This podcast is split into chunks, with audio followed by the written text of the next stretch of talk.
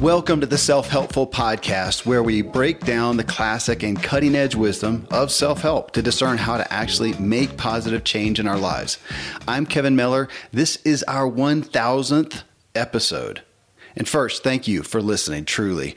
Uh, with over 56 million downloads now, that means on average 56,000 people have listened to every episode, and I'm truly honored. To celebrate, I'm bringing on two favorite co hosts to talk through our collective values, motives, and habits. These are the priorities of our lives and how we strive to practice them. Tom Ziglar is CEO of Ziglar, proud son of Zig Ziglar. Most of you know him well. Randy James is a medical doctor and functional medicine expert. Both guys, I'm so grateful to call just my dearest friends. I mean, more than doing some work together, we do life together. And I have spent time with both of them every week, sometimes every day, for many, many years, talking about the things in our lives that matter personally and professionally. So, to commemorate this 1000th episode, we're going to have a chat together, the three of us, over coffee to discuss what our values, motives, and habits are in the seven spokes of the Ziglar Wheel of Life. And I do this with every guest, but now I'm going to share the three of us discussing it together with you. Uh, if you want more from either of them, you can find Tom Ziglar at Ziglar.com and Randy James, Dr. Randy James, at TrueLifeMedicine.com. And if you find value from this self helpful podcast, subscribe, leave a review, and the best thing you can do is pass on anything you learn or are impacted by to someone you care about. You can find me always at kevinmiller.co. And next up, then, Tom Ziglar, Dr. Randy James, and I discuss our values, motives, and habits in the seven spokes of the Ziglar Wheel of Life. I'm a foodie and I enjoy learning about the process that brings great foods and beverages from idea to the table. And then I like tasting them and learning the nuances of what creates the most significant tastes from coffee to cheese to distilled beverages. I did a tequila tasting in Mexico and recently bourbon. Heaven Hill bottled in bond bourbon it really impressed me from the story to the taste. I grew up in Kentucky where horse racing and bourbon are famous, and I got introduced to Heaven Hill bottled in bond bourbon. It's produced by Heaven Hill Distillery, which has been and still remains family owned since 1935. And I'm impressed with the bourbon's ultra rich, smooth taste. And right on the bottle, it states that this bourbon is seven years old, which is actually three times longer than what's required to be certified as bottled in bond. I feel with beverages, the longer the prep, the better the taste. Being a bottled in bond product means it must pass a list of seven requirements that set the standard for this quality bourbon. So look for it at your local store. Heaven Hill reminds you to think wisely and drink wisely. Mom deserves the best, and there's no better place to shop for Mother's Day than Whole Foods Market. They're your destination for unbeatable savings, from premium gifts to show-stopping flowers and irresistible desserts. Start by saving 33% with Prime on all body care and candles. Then get a 15-stem bunch of tulips for just $9.99 each with Prime. Round out Mom's menu with festive rosé, irresistible berry chantilly cake, and more special treats. Come celebrate Mother's Day at Whole Foods Market. All right, spoke number one is the spiritual spoke. And this is one we talk about amongst uh, each other quite a lot on the spiritual spoke. And there's spiritual, there's religion uh, that gets in there. I think most people know us as spiritual guys. But yeah, so Tom, start us off with, you know, when you look at that overall, spiritual, your spiritual spoke, that part of your life, on the value. What is the thing that you core have as a value at the core? What motivates that? And then, yeah, what's the daily practice? Yeah. So let me just kind of give a little preface. Um, I did a series called The Bridge to Purpose. And the idea was we have, we should all get a clarity on our purpose, our why, why we're here, and I said, what if we took the seven spokes on the wheel and we created a purpose for each one of those spokes? That if we dove into the spiritual, which is what we're talking now, it would take us towards our bigger why, our bigger purpose. And I had people in the in the program write a purpose statement for each one of these spokes. So uh, when we talk about the thousandth episode of the podcast, I can't think of Dad being any more um, excited about this discussion. T- Tom, pause right there. I forgot to start. Recording in progress. yeah. No, no, no. Say all that again. No, no, no. I, I got the audio. That was just the video. it is funny though. No, I got the audio. Uh, so we will just. Uh, hey, don't edit this. Leave this in. This yeah. Like... yeah. No, you can just start. The, you can just keep going. Just go right from there. I, I got that on the uh, on the audio, just not on the video. So go. All right, keep going. Yeah. So, I mean, this is uh, this is what it's all about, and the spiritual side, in in the way I look at it, you know, it's a it's it's a bunch of things. It's the virtues that we live by. It's our relationship with our creator. It is an awareness that people aren't physical, they're spiritual. When when somebody steals something from you and they return it, they you get the physical thing back, but you're still wounded. Right? There has to be a spiritual forgiveness in order to get past that. There has to be a spiritual understanding. And so I love that we're going first with with the spiritual. Um, personally, for me, you know, my spiritual mission statement is to be a conduit for God's glory. And so that means I have to be in harmony uh, with with what I believe Christ taught. I have to I have to walk that out. I have to live that out. And my bigger overarching mission statement is to create the atmosphere that allows you to become the person God created you to become. Hmm.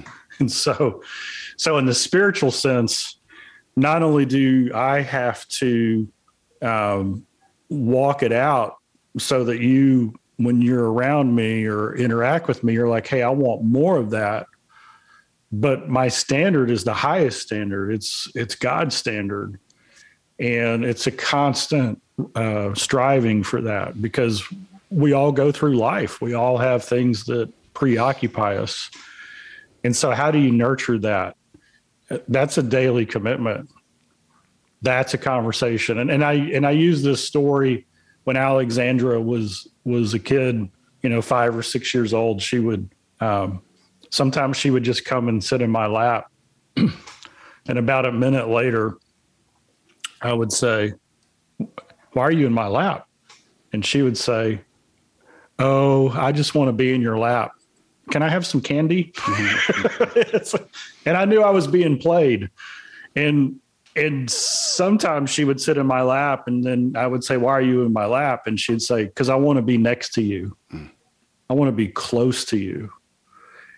And I think from a spiritual context, when we talk about our our faith and our relationship with God, I think that's the way we got to approach it. We just want to get closer. We want to get deeper. We, you know, we we we use those words. And so when when you invest time every day to build that, it's it's not about um, any. It's not a motive that says I got to check the box that said I did this today. It's a it's a longing for connection. Yeah. And how am I growing closer? And then, of course, uh, Dad said that the number one reason for his success was character and integrity. Well, those are spiritual virtues; those are qualities, right? And so, how do we live that out? Randy, and you just you you both just look at me to keep going. Yeah, yeah. Can you better that? So, no, no, I, I, but thank you, and yeah. I agree. And then, how do you say words?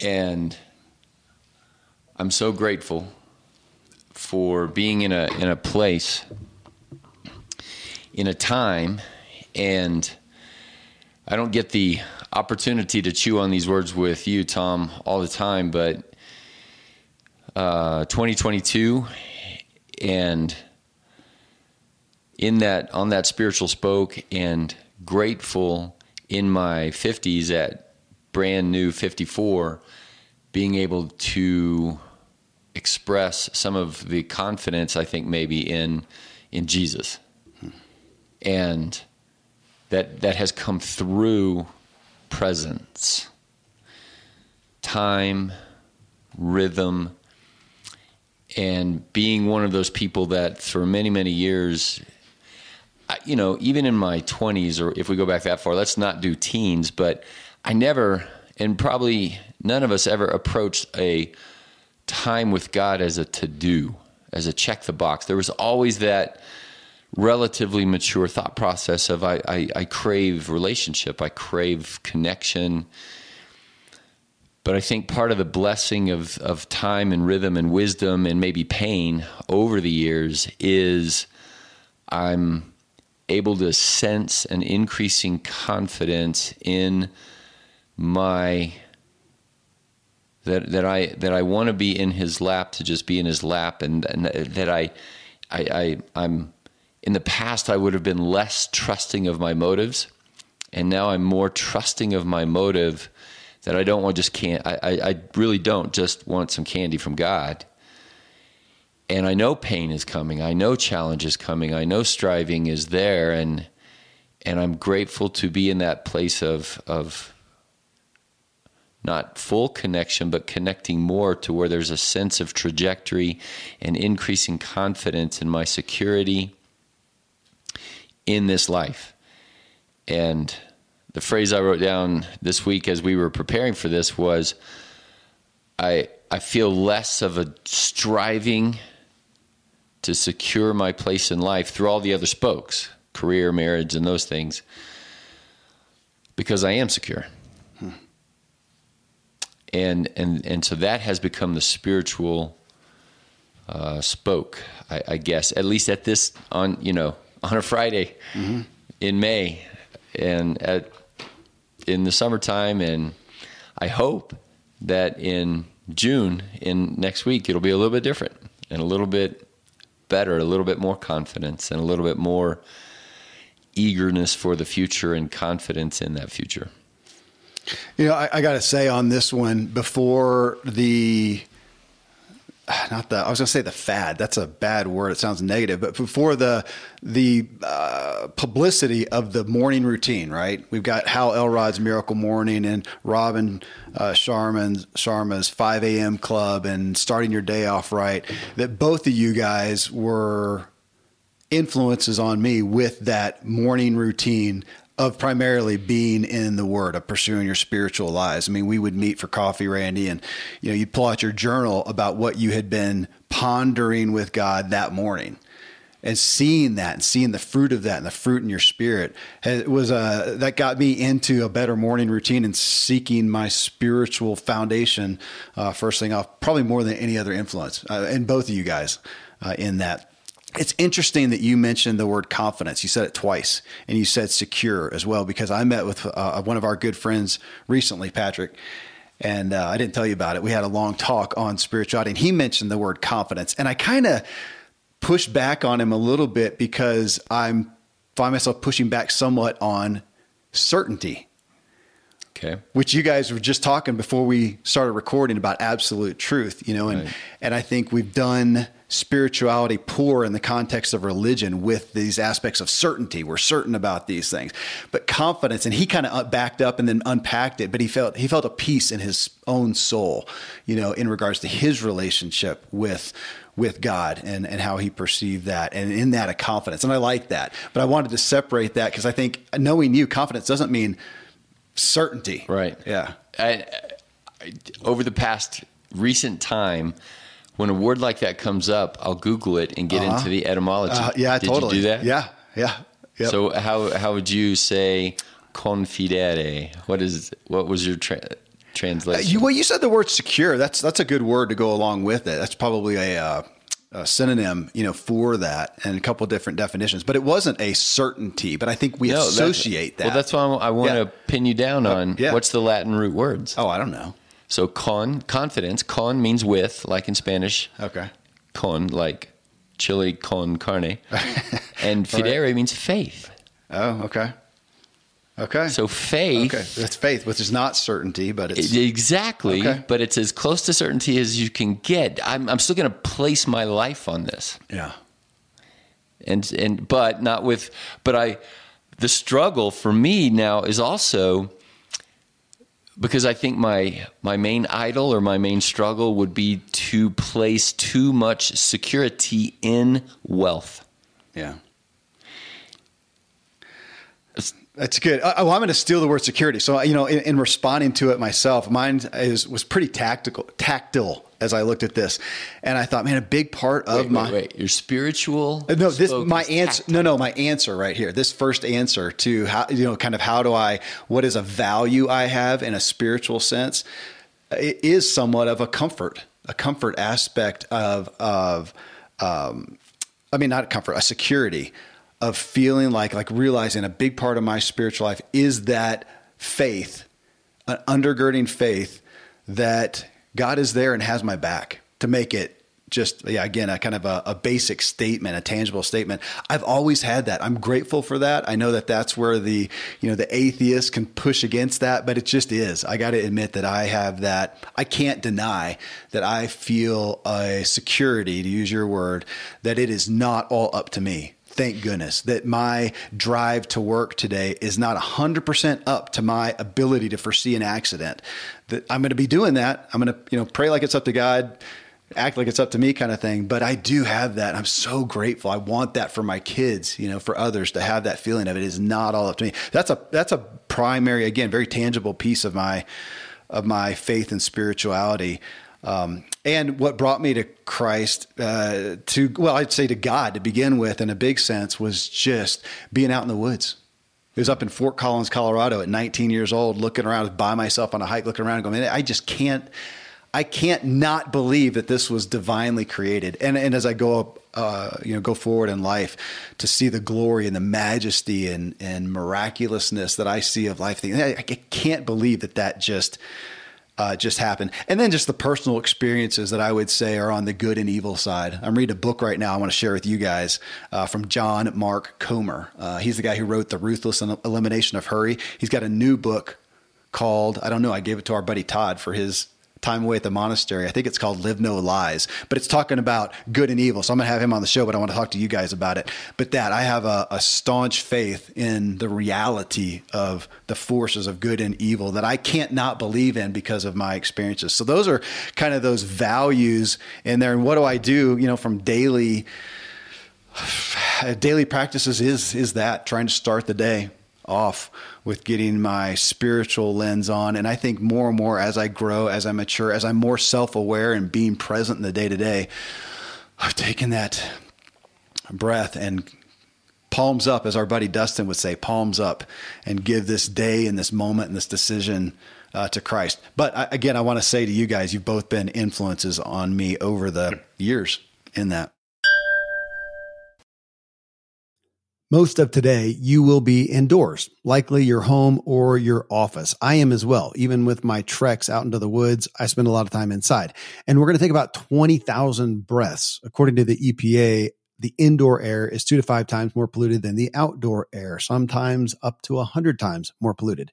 At my studio, we have heat being forced through old ducts. I walk on carpet full of years of junk. No idea what's floating in the air that I'm taking constant gulps of. The solution is an air purifier, and Air Doctor is just the best. Air Doctor filters out 99.99% of dangerous contaminants and allergens such as pollen, pet dander, dust mites, mold, bacteria, viruses. They do it so it, your lungs don't have to. Air Doctor comes with a 30 day money back guarantee. So if you don't love it, just send it back for a refund minus shipping. Go to airdoctorpro.com and use promo code Kevin. And depending on the model, you'll receive up to 39% off or up to 300 bucks off. Exclusive to podcast customers, you will also receive a free three year warranty on any unit which is an additional $84 value. So to get this special offer, go to A-I-R-D-O-C-T-O-R-P-R-O dot com use promo code Kevin. AirDoctorPro.com, promo code Kevin. Friends, I'm pretty candid about my lack of financial prowess. Money and numbers are fairly Greek to me, so I need a lot of guidance. One of my closest friends is a wildly successful wealth manager, and I'm working on some financial literacy and just continually seeking guidance. So I ask you to check out yahoofinance.com. Nobody knows it all on Yahoo Finance is a, an incredible resource for the rookies like me or the seasoned investors. You know, before my dad passed away recently, Dave Ramsey and his wife Sharon flew down to visit. We all got to spend a day together. And I was at yahoofinance.com just now. I saw multiple news flashes from Dave and other people that you respect. And they're hitting so many of the hottest areas in finance today. So it's a place to get a snapshot of all aspects of your financial interests. And if you have them, your portfolios. I hadn't realized Yahoo Finance is the number one finance destination, producing a holistic look at the financial news cycle, including breaking news, original editorial perspectives, analyst ratings, independent research, customizable charts, and so much more. So, for your comprehensive financial news and analysis, visit the brand behind every great investor, yahoofinance.com, the number one financial destination, yahoofinance.com. One more time yahoofinance.com. Thankfully, the days of building a business website, then having this massive endeavor to integrate an online store are gone. Today, Shopify has fixed all that.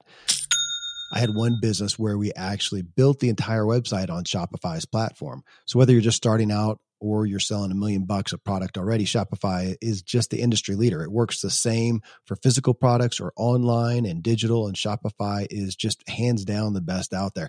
Most importantly, Shopify helps you turn browsers into buyers with the internet's best converting checkout. It's 36% better on average compared to other leading commerce platforms.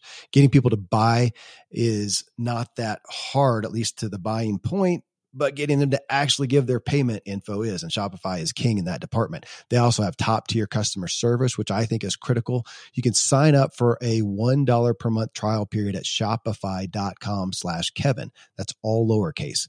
Go to shopify.com slash Kevin to grow your business no matter what stage you're in. Shopify.com slash Kevin. I, lo- I I like this discussion on confidence. Um, we we David Wright, who's our head coach at Ziglar, says that coaching is a transfer of confidence. Mm. And when you look at people who get shook to the foundation, and you kind of watch which way are they going to go? Are they going to give up or are they going to go on?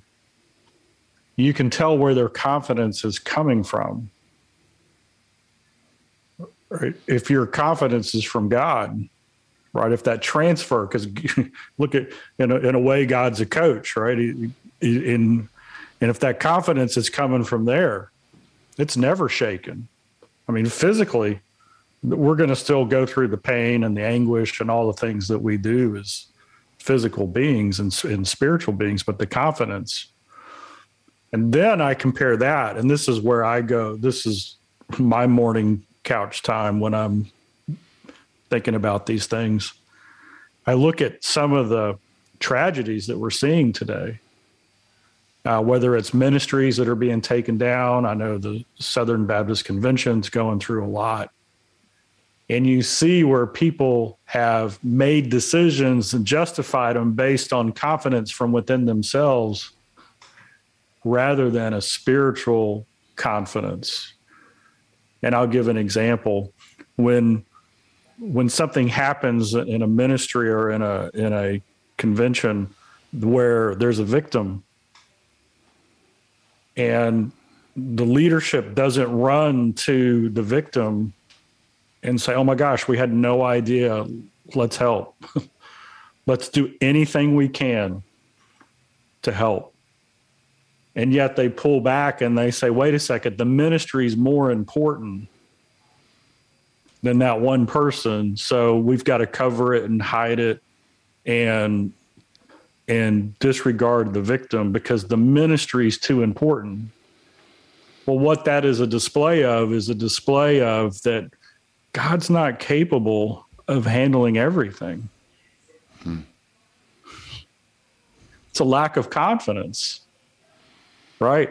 Mm. God's God's not going to take care of this. Like, wait a second, the creator of the universe, the one who gives me the ultimate confidence, he's going to penalize his me or his kingdom because we're doing the right thing.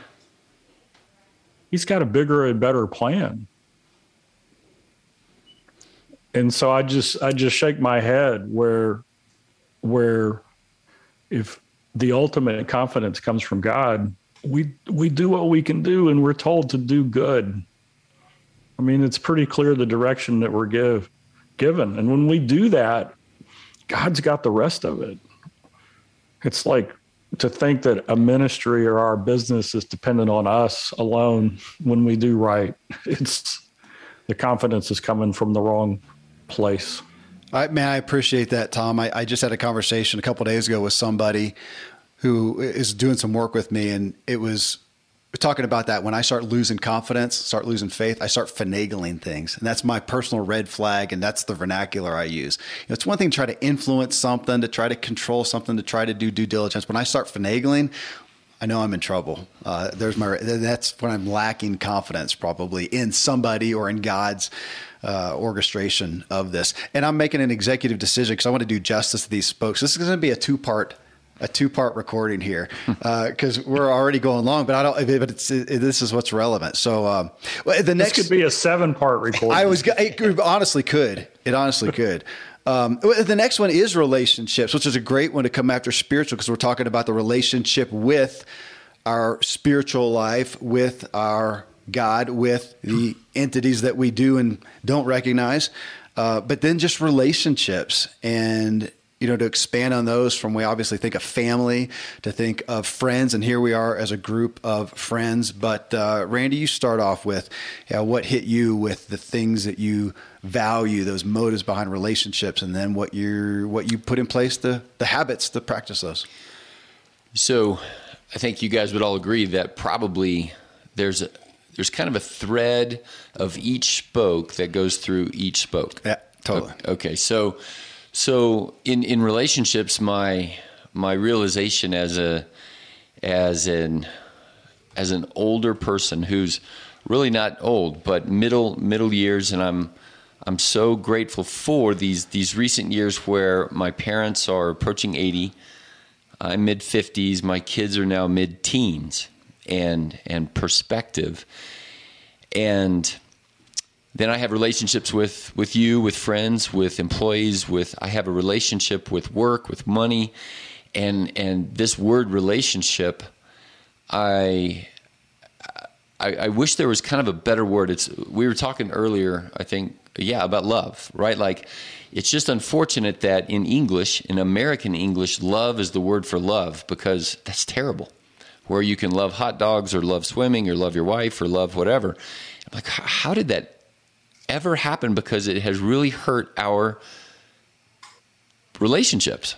I, I, speaking of words, I pulled that out the other day. Love and the different types, you know, and you've got you know four types, seven types. I mean, people uh, extrapolate out, but you've got you know eros love, and you've got agape love, and you've got those. I like that. That would be a great one to say. I I eros you. No, not you. yeah, yeah. I mean, I uh, yeah. phileo you. exactly. How you refer to that hot dog with the appropriate love language. It, okay, so my in the in the relationships and the same says the same thing with relationship. That word where we say, "Oh, it's not a religion; it's a relationship," or "Oh, it's not a," you know, my marriage is not a uh, perfunct, you know, roommate relationship. It's not a roommate love. It's it's this kind of thing over here, and I'm like, gosh, it's so burden, uh, burdensome to try to have to explain it. Like mm. in English, we do have to say, well, this is what I mean by love.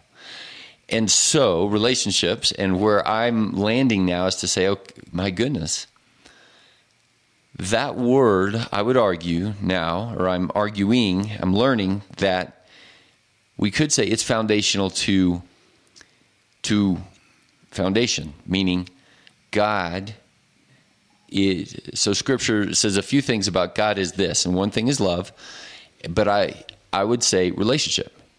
So in this world that we are in, uh, existential reality is only relationships. And so, and and it's exemplified by this Trinitarian reality of God is too multifaceted to be just one, but and he's he's also too unified to to be many, and it's this mystery. And so now I'm I'm approaching my parenting through the lens that I first have to be in a proper relationship with God in order for me to say, hopefully, I, I cannot control my 16 year old in the way he thinks, but I have influence, I have presence, I'm, I'm in time and rhythm with him. And, and so it's uh, so, so I'm coming back to the idea that everything is relationship. Yeah. And and not to go down that rabbit hole, but I'm going to say it because I get to come at it from the physics as a physician side of things that you are in relationship with your body and your liver's in relationship with your thyroid and et cetera, et cetera, et cetera. And, and then indeed Jesus in Colossians uh, is just, is saying, yeah, I, I hold all things together. Okay, well, this increases my confidence in my relationship with God.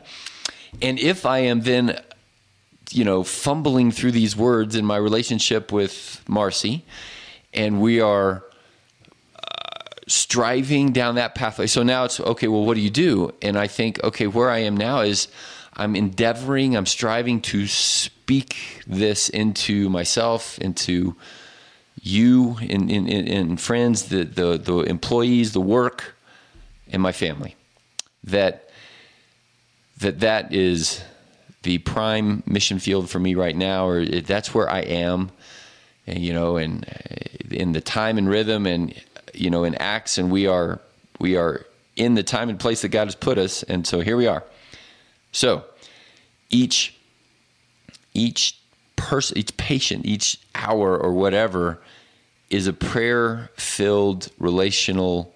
I have a relationship with that time, with that person, with this presence and and so so that's where that's my action item right now is to be orienting myself rearranging how i'm spending my time in preparation for uh, a patient or dinner time or whatever with that end uh, yeah, it makes me think of it. Sense? Yeah, the word investment is what I kept coming to as you were talking about, and even as I thought about this for myself. Eh, but to start with, you know, for me, you saying that we're in relationship with everything. You said as a physician, you know, with our body, with our whatever. It was uh, to speak of Robin, Robin Sharma for the second time when I asked him to walk through the habits here in, in the Ziglar Wheel of Life, and I asked about relationship. He was the first person to say, "Well, the first relationship, most important one, is self. Is the relationship with, that he had with himself." Now, as you bring up God, I think a lot of our faith-based brethren would say, "No, God is first. I question that a little bit. I see, yeah. Oh, I, I, so daily in the practice, it is one of our chief cornerstones is the word relationship. And I will say to people, many of our patients are believers, and I'll say, but your first relationship God, is God ordained that your first relationship was with self. Okay. As a child, you cannot have a relationship with God in the way that we think of relationship with God because you don't even know your own self. Yeah and then that also brings in selfishness and sin and those kind of we are self-oriented to begin with and then we have to reorient ourselves on God and these other kinds of relationships that we're talking about today. Well, and so th- that was again obviously impacting to me to sort of think about, and I have to remind myself, relationship. My first investment is with me. That's how I then am able to connect with my relationship with God, and then from there, others. And that man, that just that's so stout to me that my foundation, my rudder of how I relate to others, good and bad, starts with how I relate to myself. And as I get older and I think hopefully wiser, or at least have more insight, realizing that uh, yeah, I'm I'm I'm the crux. The guy who's I'm looking at in the mirror is where my relationships uh, start. But guys, there was a I think it was writing my book, maybe latter part of last year, or something like that. Talk, thinking about thinking through this discussion of relationships that I found myself pondering if I woke up and, and, this is so it's been so impacting to me ever since if i woke up tomorrow everything's the same one of those dystopian movies you know but everything's not wrecked everything's just the same everything's humming along but there's just no people just period there's no people hmm. zero Just you? It's just me. My first thought is I, I have no motive. My motive to live, to take the next breath, just went away. I can go drive a Porsche 200 miles an hour along the interstate. Let's pretend sushi's still not, it hasn't gotten moldy yet, you know, so I can eat my fill. I can, eh, you know, do whatever. How long would that be fun for without another soul? And it's just me. And if I know that, different than the dystopian movies, I'm not going off with a purpose of searching for somebody else because I know that there's nobody else. There is no purpose. It really kind of leveled me of realizing that, oh my gosh, it made me even think of the monk Thomas Merton, who, when I first started reading his stuff, I was a little judgmental because I thought, seriously, the dude's, and I'm paraphrasing, you know, he's off in a cave for three years, just him and God. Is that really enough? Like he's not going to serve somebody? And it was later in coming back to that, I realized well, he was still engaged in relationship with himself, with God, and he wrote like 54 books. That was his way of trying to impart, trying to have purpose with other people. And again, brought me to that aspect of, man, we so find purpose, like we talked about this morning with our guys. We find our purpose and fulfillment in mattering to others, I think. So that's just so paramount to me as I look at my work and bring myself back to my desire to matter to others is selfish and, and I think, you know, altruistic in the same way. So, but back to your word then. So how do I practice those values out? It's it, to me, the word investment is number one. Um, I am a, uh, an introvert. I am happy alone and I can do that. And yet it's I'm grateful for the accountability doing the shows. So Tom, every every week, at least once a week, you and I come on to a show, and we always start off with, "Hey, how you doing?" And we may spend three minutes catching up. We may spend thirty minutes catching up on life and uh, you know kids and marriage and faith and, and whatnot.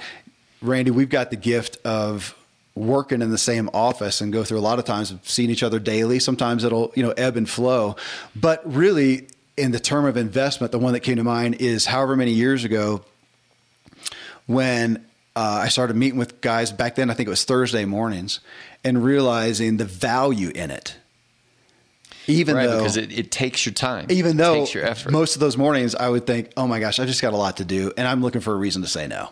Yeah like going, I know I'm supposed to be in community with other people and accountability and relationship and counsel. And, and so doing that, and I'm so grateful that that has continued forever. I've been doing it for a decade of meeting with a handful of guys, you know, every morning. And it's the same thing with my family. And Tom, I think about you talking about your dad, you know, is the, and the quandary between quantity and quality of time. And at this point, I'm just, I'm looking for both.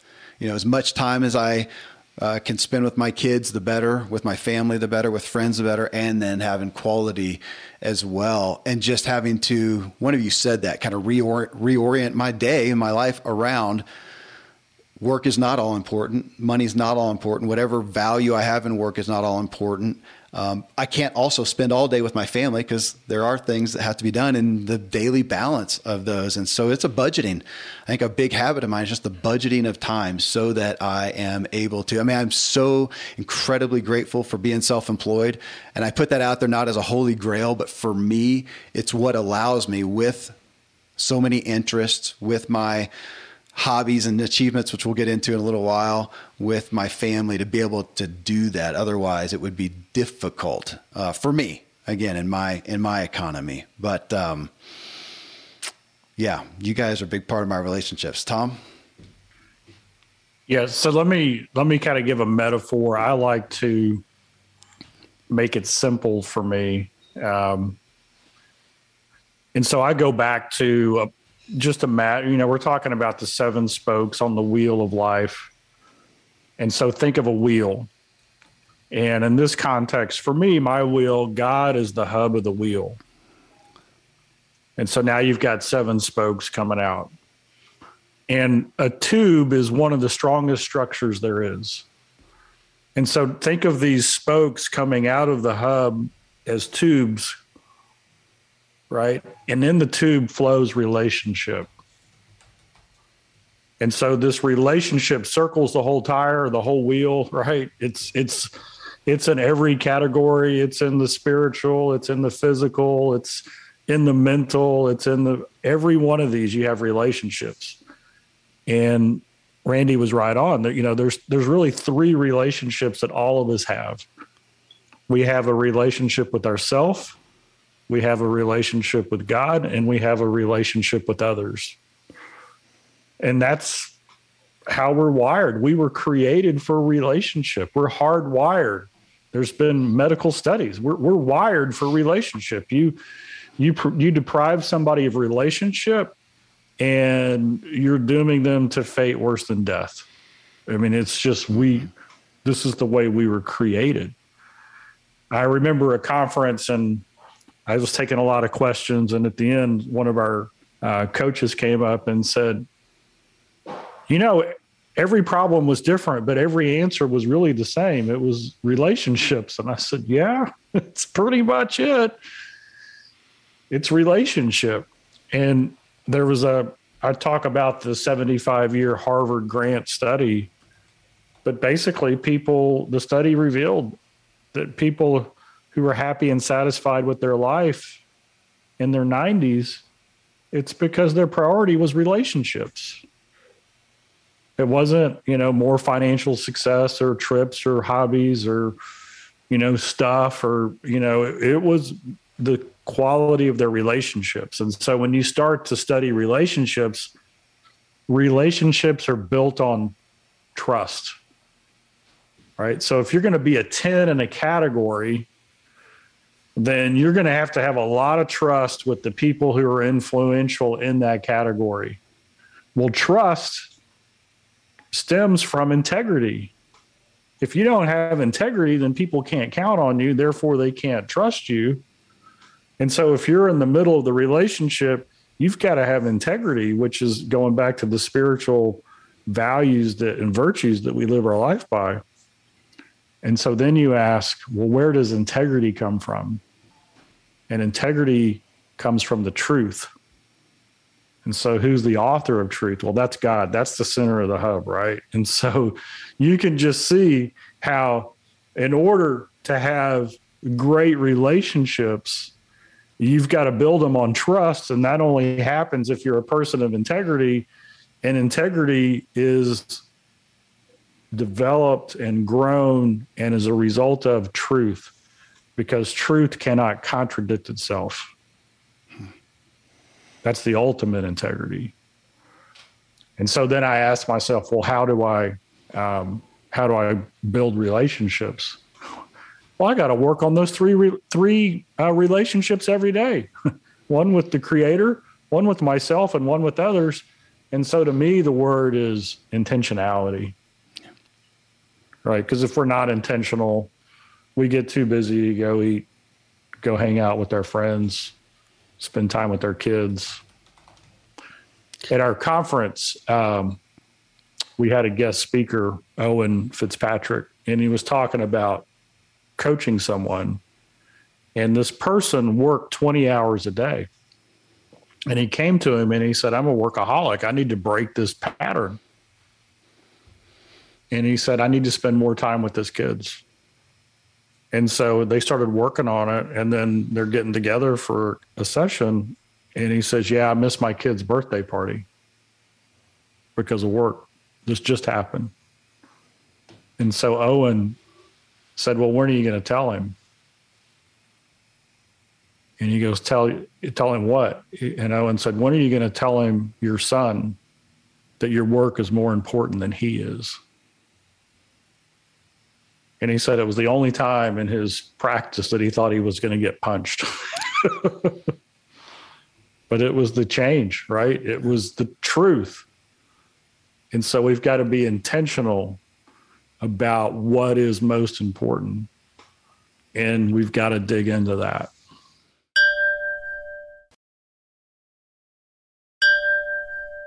I mean, that's why I love this question. Even looking at relationships and asking the question of what do we value and then how are we going to walk that out?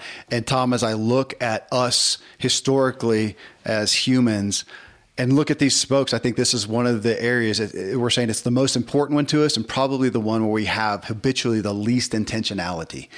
Uh, and, and I, I count myself in there as well. A lot of what happens is just by proxy of the environment. If you've got kids and you wake up in the morning, there they are, and you spend time together. But when am I really intentional on what I value and how I walk that out? That's uh, probably my top word for the impetus of what I need to focus on in relationships for for for health and wellness, which is our next one, health and wellness.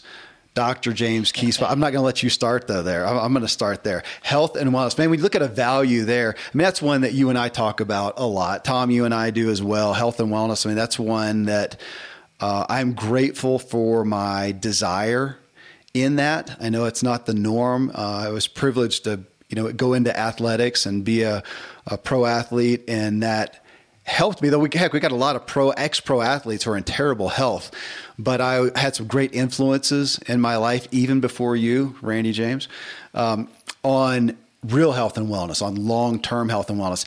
And i got to say today i'm just grateful that i have an innate desire. I'm, I'm inspired to be well because i want to feel well. I hate feeling unwell and I'm probably a baby in that, you know, the littlest thing. I'm grateful I didn't have to birth children and, and go through that. I don't know if I could handle it because you go through so long of feeling unwell. So I do, I put such a great value for myself on how I feel and what I'm capable and able of. And some of that's ego as well. Some of it's self image and ego. And I like that my kids know that I'm highly capable. I like doing bike races still today. And so there's probably, uh, you know, I, some things I got to watch out there for. I could be addictive on that side of with exercise especially. But I'm grateful that yeah, my exercise is what you say, Randy. You know, what's the best exercise? The one you'll do. The one you'll do. It's the one I'll do is what's play for me is getting out on the trails, getting out in the woods and riding and running. And you and I were talking about and actually no, it was with Patrick. What? We could even say the one you like to do. Yeah. That's the best. One. Well, eh, we were talking about so Pat our buddy Patrick, we were talking about Steven Kotler yeah. and flow. Yeah. And my question to Steven when I had him on the show is I, I feel like flow, as he describes it, is is is best achieved in an area where you have some level of mastery. Yeah. Like you could do it. We talked about that. You could do it skiing. Uh, and a physical aspect is is pretty good to it for it as well. I can't do it in skiing because I'm not that good. Mountain biking I can, you know, technical trail running I can, but even to some point, you know, artistry when you're doing your art or Tom writing, you know, when you're writing something, you can get in an aspect of flow if it's something that you you participate in a lot. But anyway, so yeah, for my I have multiple my relationship with health and wellness I, I really like on the nutrition side. You know, we've uh, I think continually evolved into eating cleaner and, and looking at fasting and those things. And I mean, I'm like a human too. I have appetites that I love to feed. I like my wine and chocolate and coffee and pizza, gluten, and you know all that kind of stuff, burgers and whatnot. I like that, but I'm grateful that I've elevated my appetites and keep the harmful things at bay a little bit minimized, and and have learned to really enjoy the things that are more life giving.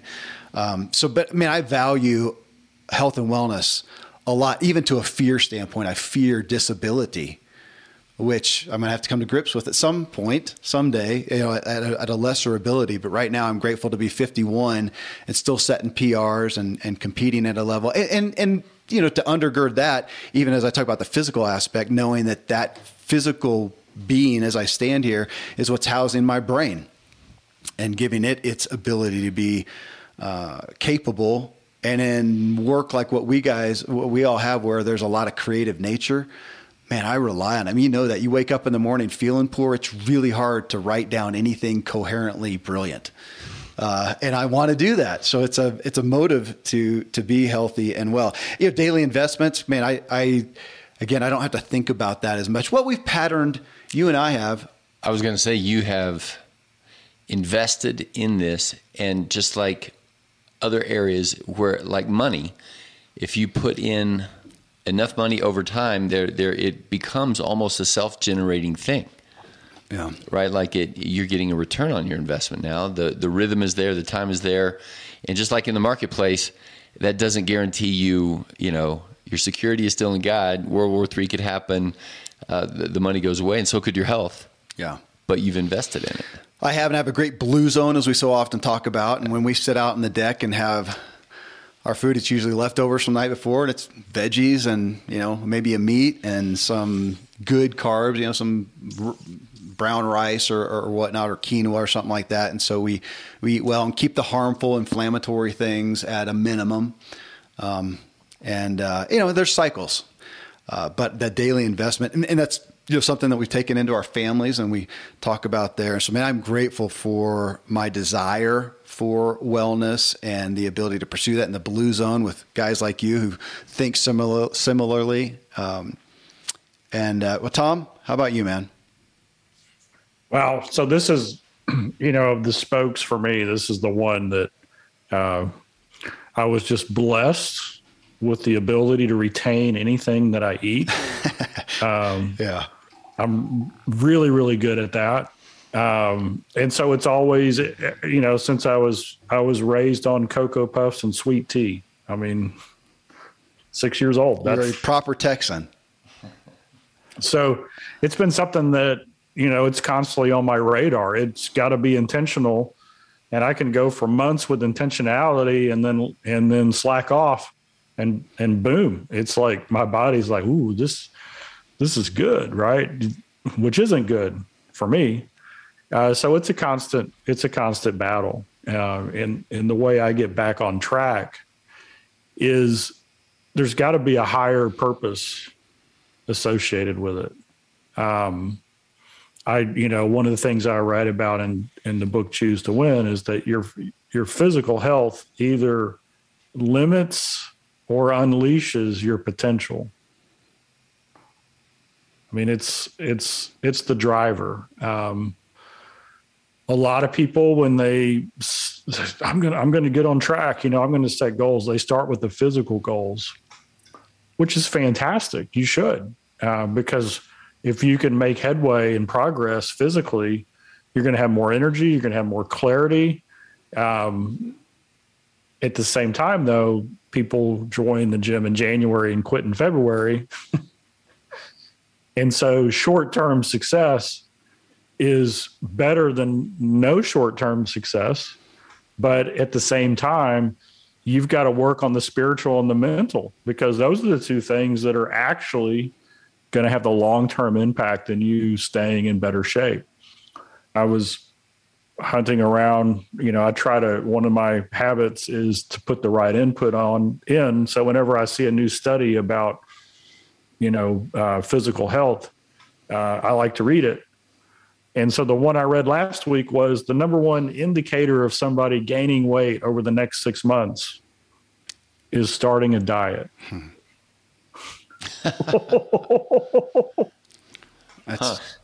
acutely, harshly true. Yeah, and and it's because it's not uh, holistic. It's not relational. It's not for a higher purpose. It's it's it's you wake up one day and everything's tight. You don't want to go buy new clothes, and somebody's made a comment, and so you're operating out of fear and other things rather than wait a second. I was created for more, right? And it's a different it's a different relationship. So the the physical has been something and like I'm I'm 60 pounds lighter than off of my heaviest. Um, so for a lot of years, I was 255, 260. I'm I still got an extra 20 I need to get rid of. It's like the 20 that's like my best friend. I don't know what I don't know what the, the deal the comfort 20. yeah. I don't know. Yeah. So but the the thought that that got me off of uh, that lost the 60 was I was literally following my routine, praying for, you know, I just felt icky. And I was, and I was like, God, um, my, my word for the year was two words. It was pure and simple. I write, I just wanted to be pure and I wanted to be simple. And it was in a spiritual, mental context. It had nothing to do with the physical.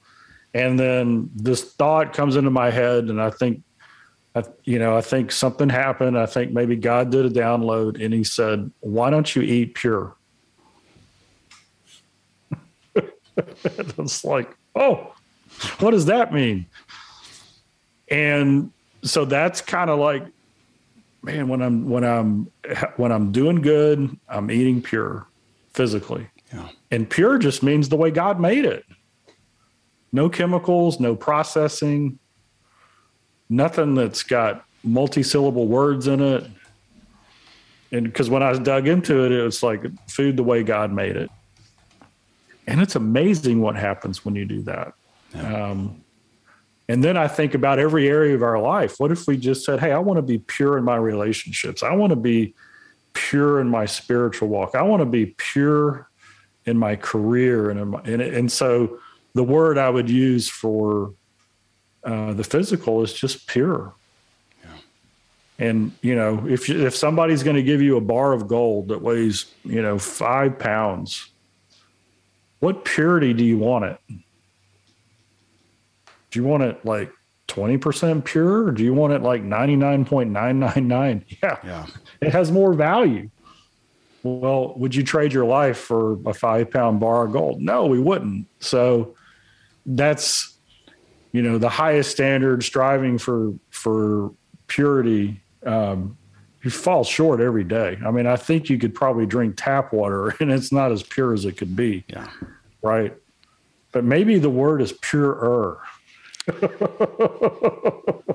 we can always be more, we can be purer for sure. yeah. And you talking about that pure, uh, and my thought was you're, it's, we're in a convenience culture. We know that we talked about a microwave culture for so long and to eat that way is not as convenient as that off the middle shelves in the grocery store processed food that is ready to eat in one minute in the microwave or whatnot. But um, in your your aspect about diet, yeah, that is an interesting stat they pulled out there because we generally look at diet as a short term result as opposed to what you're leading your patients in, and what's the diet you want to uh, engage with forever in essence for the person you want to be and what you value. And I think it's been on me too with health and wellness, especially in regards to weight and, and health overall, is seeing that when aesthetics, which is our biggest driver, but when that is the driver, I see the least sustainability um, even though I am very aware of the aesthetics, I mean, I look, I like to look good and to look, you know, trim and fit and whatnot. And yet, what keeps me going most is what you and I talk about. It's the who I'm going to be when I'm 80 is really the core driver, and I'm grateful for that because it was just aesthetics. It's too easy to to let it go, and I, I don't see people sustain it as well. It's it's uh, harder for me to land on on things in this area because yeah what do you think about health and wellness doctor health and wellness? Uh, so in with respect to time and not going down the rabbit hole uh, my thoughts on this today to say okay here here we all are in our middle years. We're not 80 and uh, and what and the answer to what kind of guy are you going to be at 80 and i was like well i'm going to I'm going to look at you now and your habits, and I'm going to make a strong bet as to what kind of guy you're going to be then. Yeah. And so the, um, Tom, I wrote this down because you're, you're a guy that said, gosh, all the problems are so different, but the answer is the same. And no kidding. I mean, I think we could say that about finances, and we could absolutely say that about medicine, where now we have the ICD 10 codes 162,000 names for things that can go wrong, all the problems. But what what's the answer? And and we're back to these these very not simple, well they are simple, but they're profound, they're deep. What are the answers for what is health, what is wellness and and how then do we be ourselves and how do we then our families how do we help them be and in my case it's it's a profession and and the word physician, looking it up, I, I've been doing a lot of that. And do you know where it comes from? So physics uh, and f- okay, I won't try to say the Latin and Greek, but physis means nature. And so physics is you know how do things work? And a physician is trying to say, well, how do things work in the body? And a, and and I would say, okay, what's the relationship that your body has with itself. What and the most core intimate one there, I, I don't think people would argue against this, is your your brain, which is the house of your mind, which is the house of your soul, and so that relationship of brain, mind, or body and soul is is is where I think the crux is. Like, why would you do anything? Well, you want to be becoming the kind of guy at 50, whatever, 60, 70, 80.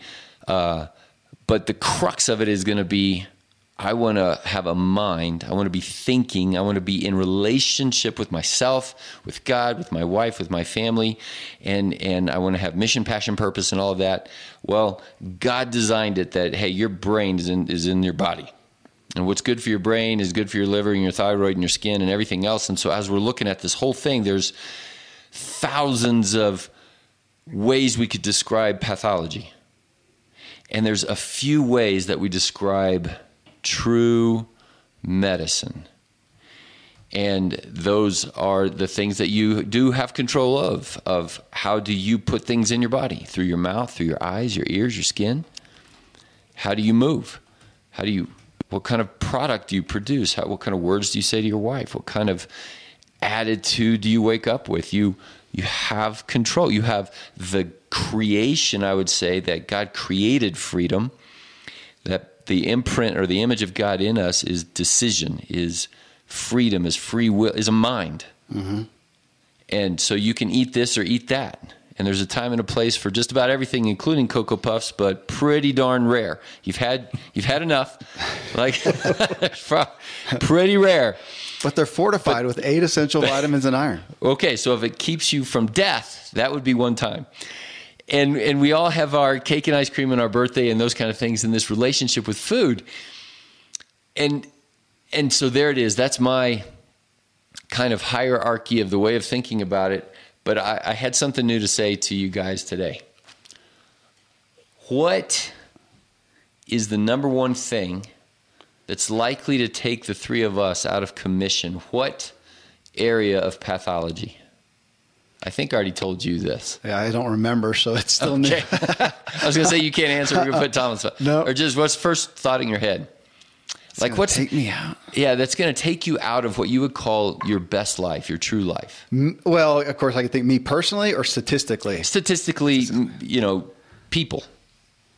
Oh, that let's say you're middle aged, you're not you're secure in finances, you don't somebody's not going to shoot you, you know, you're not living in a war zone or safety thing. Food is food is there. I don't know. Car wreck, cancer. What do you think? Loneliness. Uh, wow. Okay. Loneliness. That's a curious answer. My answer is is musculoskeletal. Taco Bell. Taco Bell. that is a close second. musculoskeletal. Okay.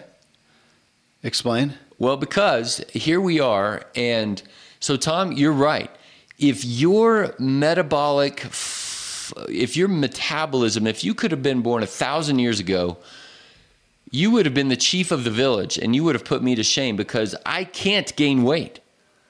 So I have to, I'm so much more dependent upon the next meal than you are. And, but then when you're born into a time when the next meal is, is, is jumping into you from everywhere, then you're metabolism is the one that's a problem. And and that and and you said that, yeah, you got to think about it. Okay, uh, so so that's kind of on the metabolic side. Uh, I like your answer of loneliness, though, uh, but I would say uh, the chances. I'm not going to bet on loneliness for you. So uh, you, then you said statistically, and I mean more us. Yeah the thing is is because what we do every day is we don't move the way the body was designed to move. We sit. And then when we do move, and even in your case where it's like it's furious activity for an hour, and then you go sit. It's sedentary the rest of the day. Yeah, that's right. Yeah, true. And that so that's a red. So I so I've as I'm learning and reading and thinking and say the thing that's most likely that you're an 80 year old not doing what you want to do is not loneliness. It's not. Um, a heart attack, stroke, cancer, diabetes, heart disease, because I know you, and I, I don't think those are going to be it. It's musculoskeletal. That's gonna. It's that shoulder, that back, that knee, that hip. For me, it's that puffiness of joint awareness. Yeah. That is going to be the the lingering slow decline. So so for my 55th year, right now, for next year, that's my my action item then is to say, okay, What's my relationship with the kind of things that I have control over that are taking me out of strength through range of motion? Yeah. It, it, makes me think of you know towards that thing, especially the manly thing, especially the past athletes. You got that nagging thing, man. You just grin and bear it, you know, and gut it out. I don't want to do that. You know, last year I had a, a lipoma, so uh, yeah. which what's the layman's terms? A, a fatty tumor, fatty tumor yeah. on my back, and uh, had our buddy chiropractor saying, I think it's impinging on some things and causing some some pain and and uh, lack of, of range of movement, whatever. Anyways, I, I don't want to be the old guy who can't do that, and so I got surgery. I they went in and remember how we talked about your neck and and how it's kind of angled forward yeah. and biking and all those yeah. kind of things. Yeah. So another buddy of ours, uh, David, who does the hundred mile runs, yeah, was laying down on the floor his head won't go all the way back. Oh. He can't put his head down on the floor. And he asked me, he says, that abnormal? I'm like, uh, yeah. so I hooked him up with Stefan over okay, here. I'm like, you, that's a significant, uh, lie. but he didn't even know it. Here he is, 60, whatever. And he's like, yeah, I can't lay flat on the floor that's going to impinge your activity in well, the future. And even from an athletic standpoint, we know the guy, you know, here in Colorado, you see the guy who's 90 and he's still shuffling along doing a marathon and whatever. And which is cool, better than the guy in the wheelchair or on the couch or whatever, but without doing some things to enhance and keep that range of motion. Uh, I don't want to be that either, which is what motivates me to get down and do my push ups and planks and burpees and pull ups and dips and stuff because otherwise I, I don't care to do those. I'm not super inspired to do those. I, they're not fun like running and writing. So no, that's interesting to, to hear. I, I want to say a couple things on what you talked about. Physician. I my thought culturally is when people hear what's the purpose of a physician or what's that mean is, is more just fixer. Yeah, yeah. The unfortunate. It's not keep me healthy. It's just fix me so I can get back up when I break when I have a pathology. That's how we think about it. It's I, I would agree. It's it's fixer errant view. And then you know you talking about food. I just as you were talking, I was thinking again about that cultural perspective. I think we have of food. We're like a wood burning stove, man. Just throw anything in there that it can burn, and we're good. And that we're not wood burning stoves. That that food I'm taking in is the building blocks of my eyes. I was looking at your eyes and the ability for me to keep seeing and not to get you know a, a, decline in my eyesight in my skin in my hair in my whatever is is looking at the food as a building block or back to the Asian or you know the Eastern perspective of food as medicine. Man, we just do not. That's why when you so often think, man, don't people know this? Obviously not. we we don't know this, uh, so we got to keep talking about it. Um, and, and, you did talk about, you know, I'm not going to go down the rabbit hole that as of this new uh, format of the show on Fridays now, folks, that we're I'm publishing. We've only done two so far, maybe three as of this recording of Functional Fridays, where Randy and I get on and we talk and go through the the pillars in essence of health and wellness initially, but then we get into specific things from Alzheimer's to uh, uh, metabolism to autoimmune. It, it, it really is like you're listing now those 162,000 ways we can go wrong. And by the way, the ICD uh, 11 is coming out next year, I think, and I think it goes up to 200 plus thousand somethings. And and one of those is actually aging. So, yeah. in case you didn't know this, you are everybody is now born with a disease, which Im- implies uh, dependency, lack of freedom, lack of free will. I am now. I need a government. I need an insurance. I need something. Just I'm a day older, uh, thus I am handicapped. There you, therefore, you are diseased. I'm becoming. It's it's so our, we we live in a cultural time where this is really really tough. But again, all 162,000 autoimmune, whatever else, and of course we say the same things all the time. Oh, autoimmune. Okay, let's talk about diet through autoimmune oh, there's uh, we want to lose a weight. Okay, let's not just do a diet, but we're going to talk about the whole seven spokes of everything, everything, everything as it pertains to your. Where do you feel called to weigh, and why, yeah. and what's that going to do, and and then of course your mind and just the the uh, the crux of that interplay of all of those kind of things yeah, now we, we could go down the rabbit hole. Well, and as people hear this, I don't know what shows will publish, but you and I do one. We do a talk on ageism. I don't think that that, that will have published yet. And um, and yeah, you're talking about ICD codes. And for people to hear that, that's what a doctor like Randy has to give you a code to say this is what's wrong. If you're going to have a treatment, uh, if you're going to have a referral to another another specialist or get a or, prescription, or if you're going to hope that your insurance company yeah. pays for, they're yeah. paying for the code. Yeah.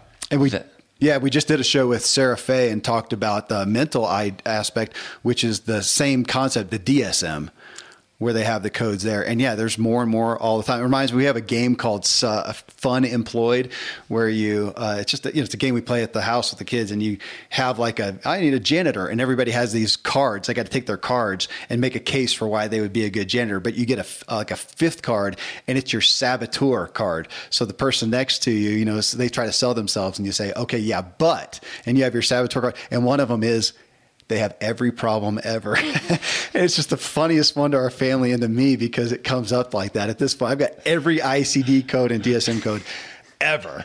Uh, it's a bad place to be. So let me let me ask uh, the panel a question. Panel.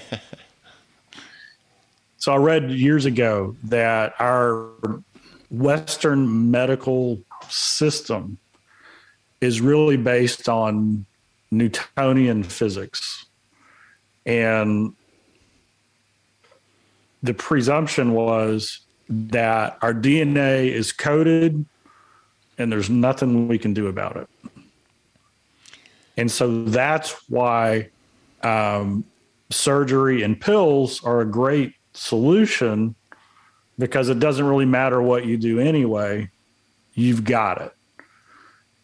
But then quantum mechanics comes out and basically says, wait a second, we're really energy. And the way we think about things, we can see at the cellular level differences in a positive or a negative attitude. Well, I think, you know, I was, I look at you two guys on the screen and pretty strong statements for a picture outwardly of what good health looks like, right? physically fit. BMI is probably right on. Probably body fat is way lower than the average human being for your age in the United States. I mean, all these things are there. But you cannot change a belief with evidence because belief is a feeling. It takes feelings to change a belief. And so, somewhere along the way, your belief changed about wait a second, we do have agency. We can think differently, eat differently, do different things in our life that changes our physical physiology, our health, and the, and and everything else. And then I go back to Dad's original quote: "You are what you are and where you are because of what's gone into your mind." And you can change what you are and where you are by changing what goes into your mind. And so when I look at this picture of health standing in front of me, my thought goes back to my little quote that says, What you feed your mind determines your appetite. And so I'm wondering, what do you think, with all that context, is is successful physical health really because you're constantly focused on how can I be weller? And you hang out with people who are also focused on how can I be weller. And Randy, your higher calling is to help people be weller. And you start with the physical piece of it and then branch out. Kevin, your higher calling is to help people be weller. and you start with whatever that person's purpose is, and then it branch out to all the things but both of you are constantly focused on that. So I don't know if I had a question there, but my question is how much of your physical wellness is because you believe quantum, not Newtonian, and you hang out with people who believe the same thing, and you don't leave to chance reading stuff that's going to help you move forward? A lot. Uh, we're we're smiling at you, Tom, because we've we've we've chewed on that very thought for so long. Of if if if you asked, well, how often do you get sick, and we we uh, we gave an answer, once every something. Oh well, that's less than the average. Well, what do you do to not get sick? Nothing and everything. And, and one of the I'm so grateful because it's it's kind of that thing of nobody can set out. You can't try really hard to not get sick today. But I know that over, and we would bet on each other, right? Like that. Uh, that even goes into I want you have value in your wellness that we should share. That I know how he lived his life in the past few you know months or years, and so I'm going to bet that probably tomorrow there's less chance of X Y Z illness. And I also know that because of the layering of the mind, of the way of the thinking and that kind of thing, that there's that we don't think about getting sick and trying not to get sick. We are always thinking about wellness and building peace and joy and satisfaction and fitness and sleep. And and but and I think then if you get into the evidences to try to convince somebody else to go to bed on time and to eat right and don't smoke and exercise and blah blah blah at some point in their journey they have to engage in those things too.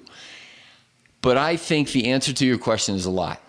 And um, that the the mystery of the genetic Newtonian side because that's also very real. It doesn't matter well, you already talked about this today. I don't care really what that kid thinks, but he's not a dog.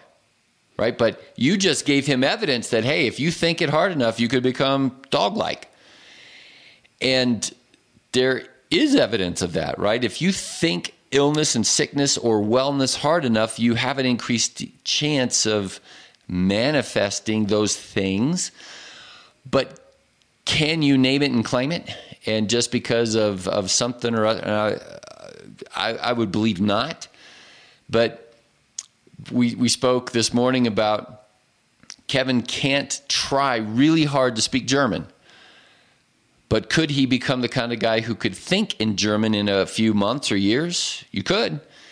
And and so when so now we're back to what our, our discussion today is well, what is wellness? What is health? What is happy? What is and now how do we rearrange all of our affairs through all of these spokes to be becoming the kind of people who are more likely to say, you know, I don't have a cold today.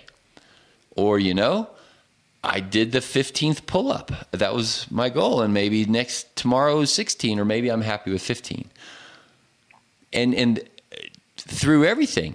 And I'll also say, Tom, because you also spoke that question and statement very intelligently by saying, or by very normal American intelligence.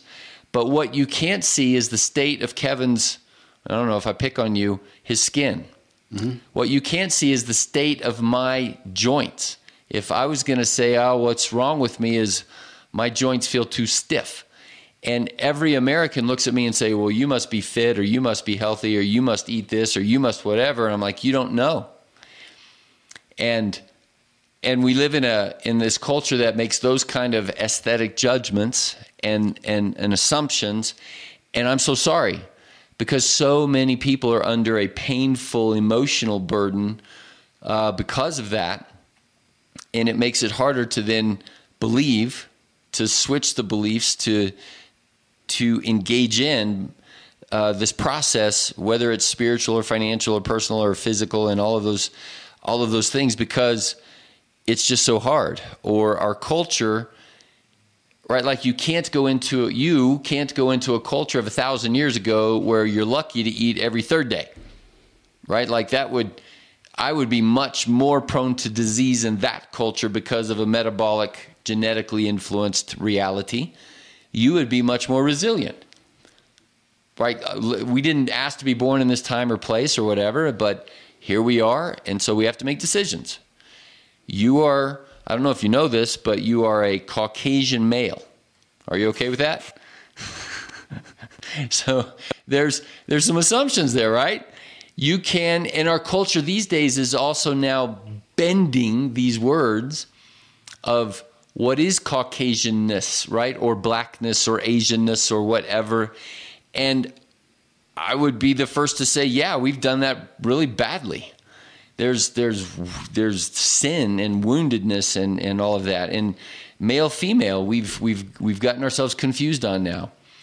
But somehow we're not confused on the fact that I am 54 and 73 inches tall and and even if I identify as 75, then okay. So so for people to then take all of these points into their head, how do and because the only you still have to start with a diet and awareness. You still have to begin. You still have to engage in these ideas. But if you don't do it holistically with awareness of your mind and your relationship with God and why you would be doing these things, then if you're if you're faking it through a budget just because you want to afford that one thing and you, but you don't have a lifelong budget then you're still going to struggle with debt and you're not going to and and that's how people do the whole American wellness journey. I, I do. Disaster. I do love the question though, Tom, because we've talked about that before. Do we not get just to take sick? Do we get sick less often because of all the don't things. think we're going to get sick. Well, yeah, but because I always want to go to because oh, it's because of the food and the exercise and the you know those intentional ta- tangible things, or how much of it is the placebo kind of thing, you know, uh, working in there, going just because we. Yes, but to, to tie it to what he said, the placebo is not a nothingness. It is quantum energetic reality. Uh, no, I, I, think it's no. I'm with you. Maybe okay. more the most powerful thing, it, honestly, is that okay. that supplement. I, I, whether it has the right ingredients yeah. and is it going to help me? You believe it helps, or you. the fact that I believe that it helps me, and uh, I get called out on that a lot because I do often want to look at the tangible things, exercise and yeah. food and whatever, as opposed to no. I just think of myself like you said. I like that think of myself as the kind of guy who does X, who is capable of X. And that's what gives me the motive to actually do those things. And it has a infinitely powerful reaction, you know, to the actual goodness that exists in me as well. Yes. Yep. So the the sequence I see is that relationships and thinking influence the belief. Belief influences the actions you're going to take and those actions that you take they get a result right? Good or bad they yeah. they they get a result. And so so i believe on it in two ways. I believe because you're thinking on these things and having relationships with people who believe the same that influences your belief into an action and the action the follow through like if you did all that stuff and there was no action afterwards right? You still ate twinkies right? You know it's you're not going to get the results. Uh, and the placebo is unbelievable. I was just at our conference. They shared the uh, smoothie placebo. Have you heard the the smoothie placebo? Uh-uh. What's that? So there, um, there's a hormone or a chemical released in your body that is your hunger mechanism, right? And so they took this smoothie, and to half the people they gave the smoothie, they said, Look, this is a rich, luxurious, fat laden smoothie. You're going to love it. And then they do the blood test an hour later to see what's going on with the hunger thing. They all have a suppressed appetite. They take the same smoothie, they go to the other half of the people, and they say, Oh, this is a lifestyle smoothie. It's light. It is going to give you the nutrition that you need. Right. And an hour later, they do the blood, t- and they're hungry. Their appetite is up because one of them was thinking high calorie, this is going to fill me up. The other group was thinking, wow, I'm going to feel good, but there's not any calories in it. Man, I hope it's good. So I, I have yeah. to comment on that. I'm gonna. I will dig up that. I might email you and say, "Hey, where, where's the reference?" And I'm gonna uh, infuse it with another one. So, so they measured the actual leptin or ghrelin or whatever those appetite. It was ghrelin. Ghrelin. It was ghrelin okay. that they measured. Okay, so that is a real measurable chemical.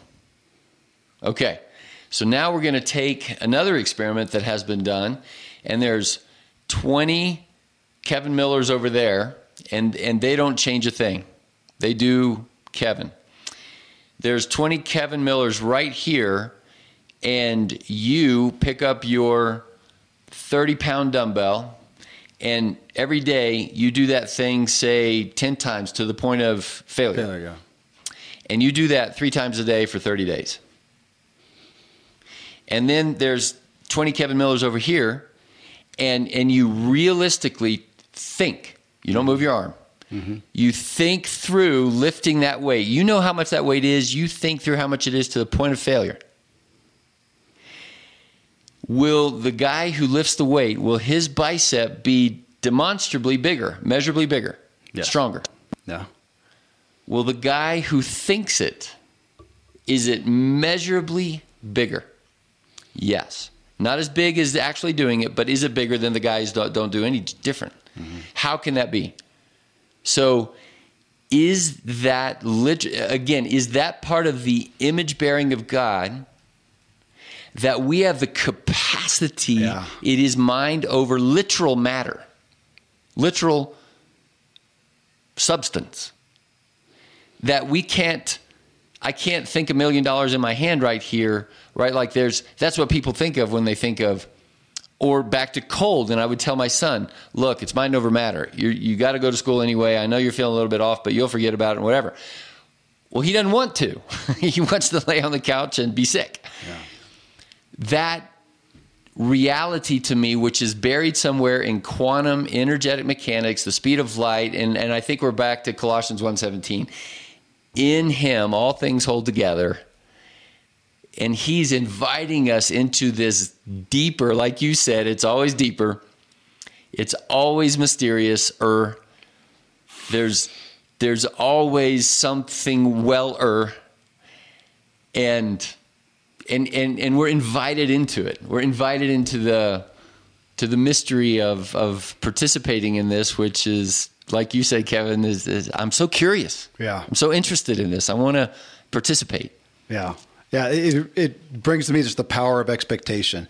Kind of back to what you saw, talked about, Tom, with diet. If I'm doing that for a short term result, as opposed to the power of deciding who I want to be, back to the values, decision, yeah, and Agency. saying I am the kind of I think of myself. I am the kind of guy who does X, is X, that that alone has X amount of power. And then as it motivates me to do those activities, it adds upon that and it's a compound effect of that yeah, power of expectation. All right, friends. Well, there you go. There's the thousandth episode, and we only got through three spokes on the uh, seven spokes of the Ziglar Wheel of Life. So stay tuned uh, in coming episodes. We're going to do part two, and we'll get through the other four. But I was going to rush us through that, and I think it was worth giving some time to each of that. I think with values, motives, and habits, we really got into some you know personal ethos on each of those. These are the areas where we find as humans fulfillment we have a lot of talk these days about happiness, which is often so momentary and fleeting. And uh, this is this is the area. These are the areas of life. These are deathbed regrets. These are midlife regrets. These are the things that we ultimately, the areas where we desire fulfillment. And when we miss an area, we find ourselves out of balance or a longing or a void. And so, uh, how neat to talk about this with uh, the three of us who spend so much time in this arena personal development and self help and health and wellness, and to uh, kind of bring together and converge our thoughts. So, uh, you can look forward to part two of this where we go through the other four spokes coming up soon. Hey, thank you so much for choosing to tune in to the thousandth episode of the Self Helpful Podcast. If you got value, subscribe, give us a rating. And again, if you heard something that resonated with you, talk about it with someone. That'll help you and help them. Share something and keep the conversation going. I sincerely, sincerely hope that we've helped you help yourself.